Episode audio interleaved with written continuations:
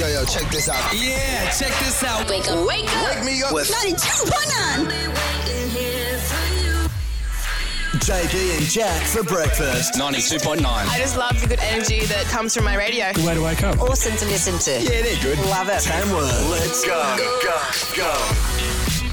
G'day, JB here. What a massive show we have this morning. We had a chat about the strange things you've hit while driving. Also, we had the Tamworth Mayor, Col Murray, in for a bit of a chat about what's going on around the region. And plus, another installment of Don't Trust Snakes.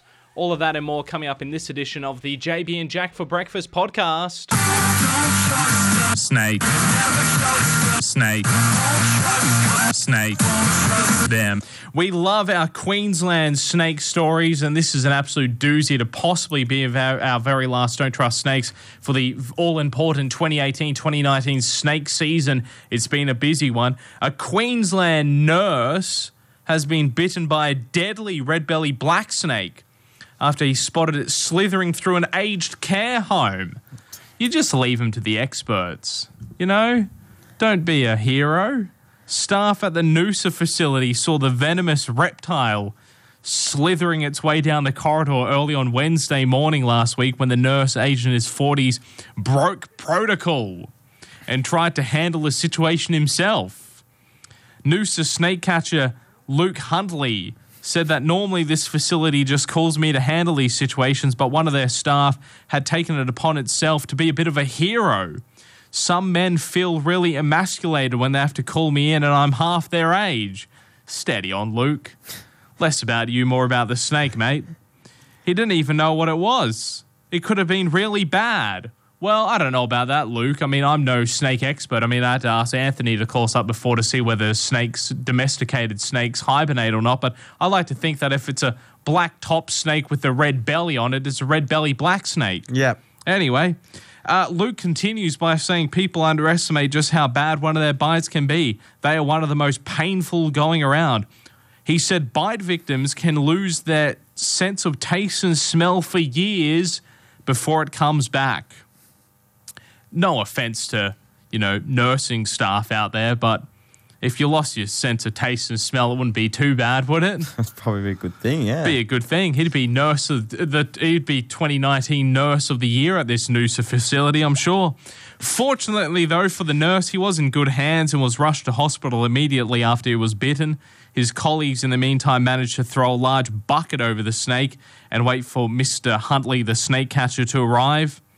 People have died because of this, so leave it to the professionals and everyone wins. Even if it might not kill you, it's going to rock you pretty hard. The whole situation could have been avoided if you'd done the safe and right thing, and the snake was later collected and relocated in what Mr. Huntley described as a pretty routine catch for the day.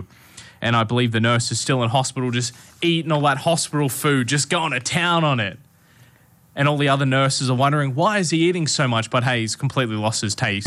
So wake me up. This is JB and Jack for breakfast.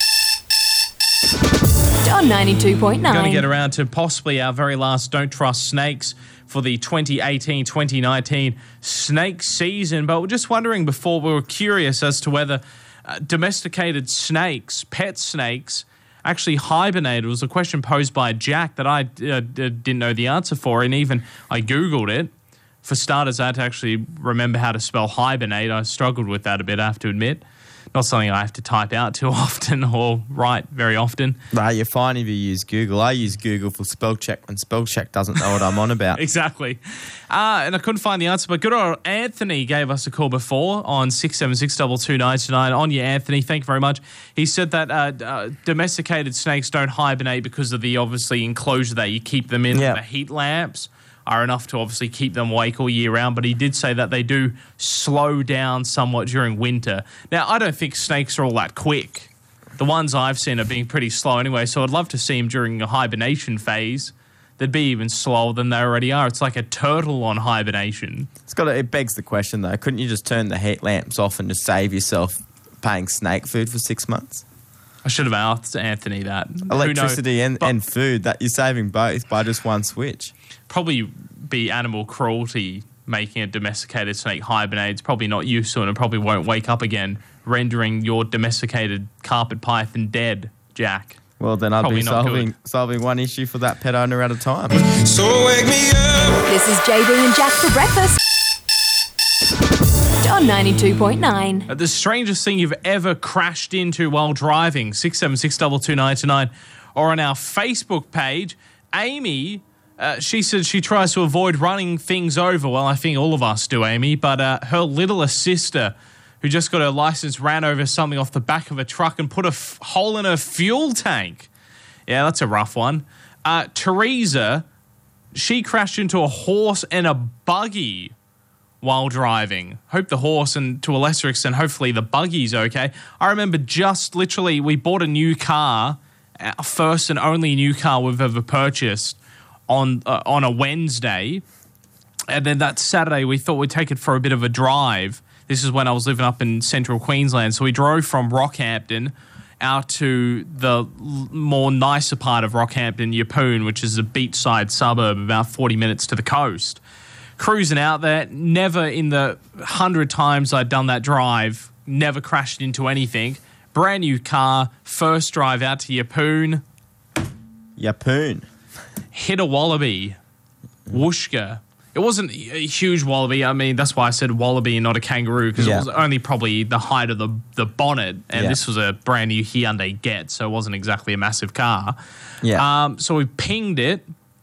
We've pulled over at the service station, and not even a mark, not even a scratch on this car. Like you wouldn't have even noticed anything. It was all good. I have no idea how it happened. And then this car, like, must have had some kind of force field around it because then, about two years later, we moved to Coffs Harbour we just moved. We'd driven like 18 hours down the highway to Coffs. Me and my partner we were completely fatigued over it, hating life, everything that could go wrong with the move. Like always, if you've moved house and you've moved interstate, you know how horrendously stressful that time period is.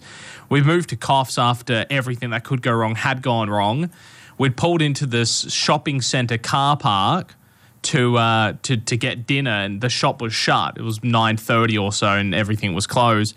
We were reversing our car out to uh, leave the shopping centre car park, and then another Boom. bang crashed into another Hyundai Getz that was parked behind us that we didn't see. It was like a it was nighttime, but it was a black Hyundai Getz. Did not even see it. To make matters worse, as we've hopped out of the car to inspect it, we've heard over the other side of the shopping centre car park, "Hey mate, you right there?" Trolley bloke comes running over in his high vis. It was trolley bloke's car. And we've gone, fantastic, great. We've just banged the guy's car. He's seen us. This is all going to get messy. Both our cars, not even a scratch, not even a ding, not even a dent. Both of them. It was literally trolley bloke was like, mate, you should buy a lotto ticket for that. And I was like, well, you should too because it's your car that's come off pretty all right too. He didn't get it. I think he's still working out that joke now. So really, when you put it to the callers and um, people on Facebook, what's the weirdest thing they've hit? You've hit everything, JB, pretty much, by the sounds of it. Oh, well, another car in a roo. Yeah. Yeah, a good good start. Yeah. Um, uh, what about a 600 ml bottle of creaming soda? Radio. No, Phil- I haven't. Phil's messaged in. it was. dry- I, I shouldn't laugh. Um, No. It's quite random the creaming soda, but somebody has thrown a full bottle of creaming soda. It's bounced off the road. He's going 100 kilometers an hour, and it's actually shattered his windscreen. Um, so it's it's not a it's not a pleasant story, and um, sorry to be laughing at that, Phil, but Sorry, Phil. I'm starting to question what is the weirder one now. We've got a kite and we've got a bottle of creaming soda. Wow. Can can you beat that? Is there anyone out there who can beat creaming soda or Must have been because you can get a lot of very dodgy creaming sodas out there. That's one of those flavors that are extremely hit or miss. They're either incredibly tasty and amazing, Yeah. or just god awful. That must have been one of those god awful ones. The guys had a sip of it, gone, that tastes like bum, and just thrown it out the car. And unfortunately, Phil's taken the brunt of the the guy's poor creaming soda choice. Uh, the strangest things you've hit, kite. And also a bottle of creaming soda, I think, take the lead at this stage. Uh, followed closely by the trolley boys car. So wake me up. This is JB and Jack for breakfast. On 92.9. Uh, we were chatting about the strangest thing you've ever hit with your car. We've had a creaming soda bottle from Phil that someone pegged out the car. Obviously, wasn't a fan of the flavour of it. Must have been one of those dodgy red creaming sodas, I reckon. So he's thrown it out and it's hit the windscreen and, and shattered that. Uh, we've hit a trolley boy's car. We've had a steer and a kite. So some very odd ones. Clint, how are you, mate? Not too bad. How are you? Yeah, really well. You hit something very odd with your car. Yeah, there was a deodorant can on the road, and I ran over it, and then obviously it cracked open and exploded. Oh, ouch! Did, wow. Did it, did it do any damage? No, it didn't do any damage. Then obviously the tyre copped it all, but yeah, no, no damage. Didn't even pop the tyre. wow. Lucky. It would have scared you though, because Yeah, it would have oh, been a yeah. pretty big bang. It scared the shit out of me.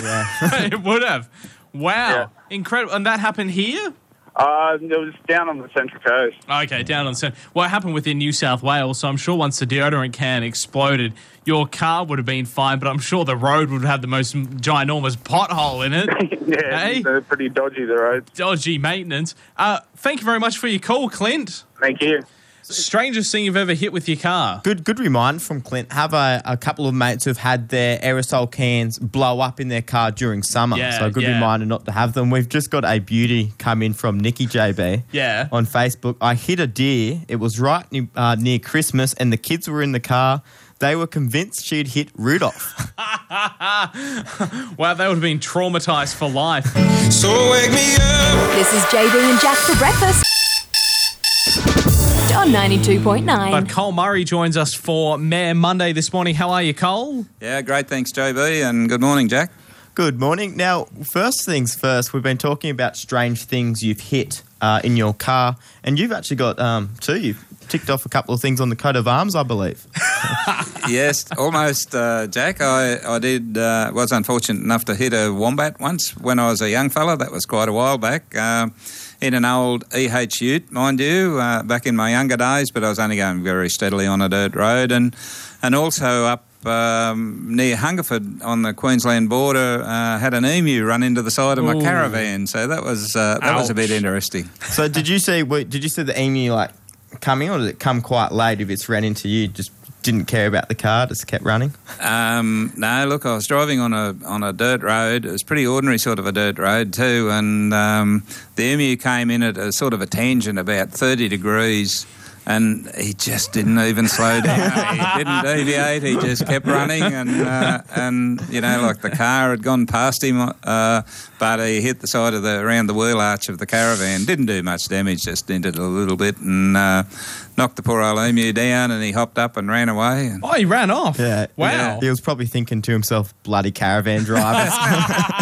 I guess he blamed the driver. Now, uh, you guys had a discussion uh, last week about uh, putting solar panels possibly on the top of uh, Ray Walsh House there, on top of the council building in Peel Street. Uh, tell us about that.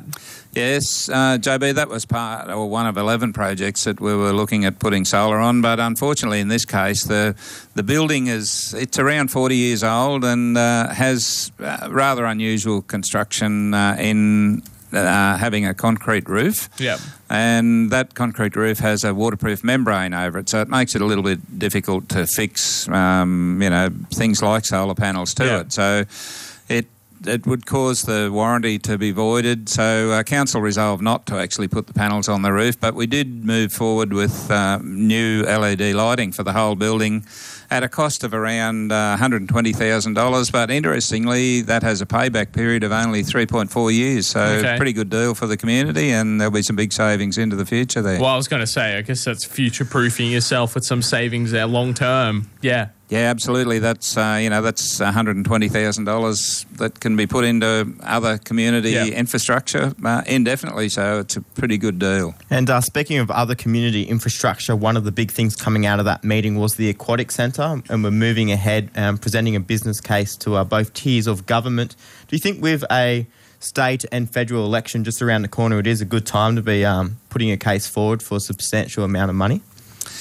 Jack, it's, um, this is a long-term project, and um, you know we were hopeful to get this before um, both both governments for consideration. We've sort of, you know, the community consultations uh, has drifted a little bit, and uh, so we've sort of missed the boat with the state government. However.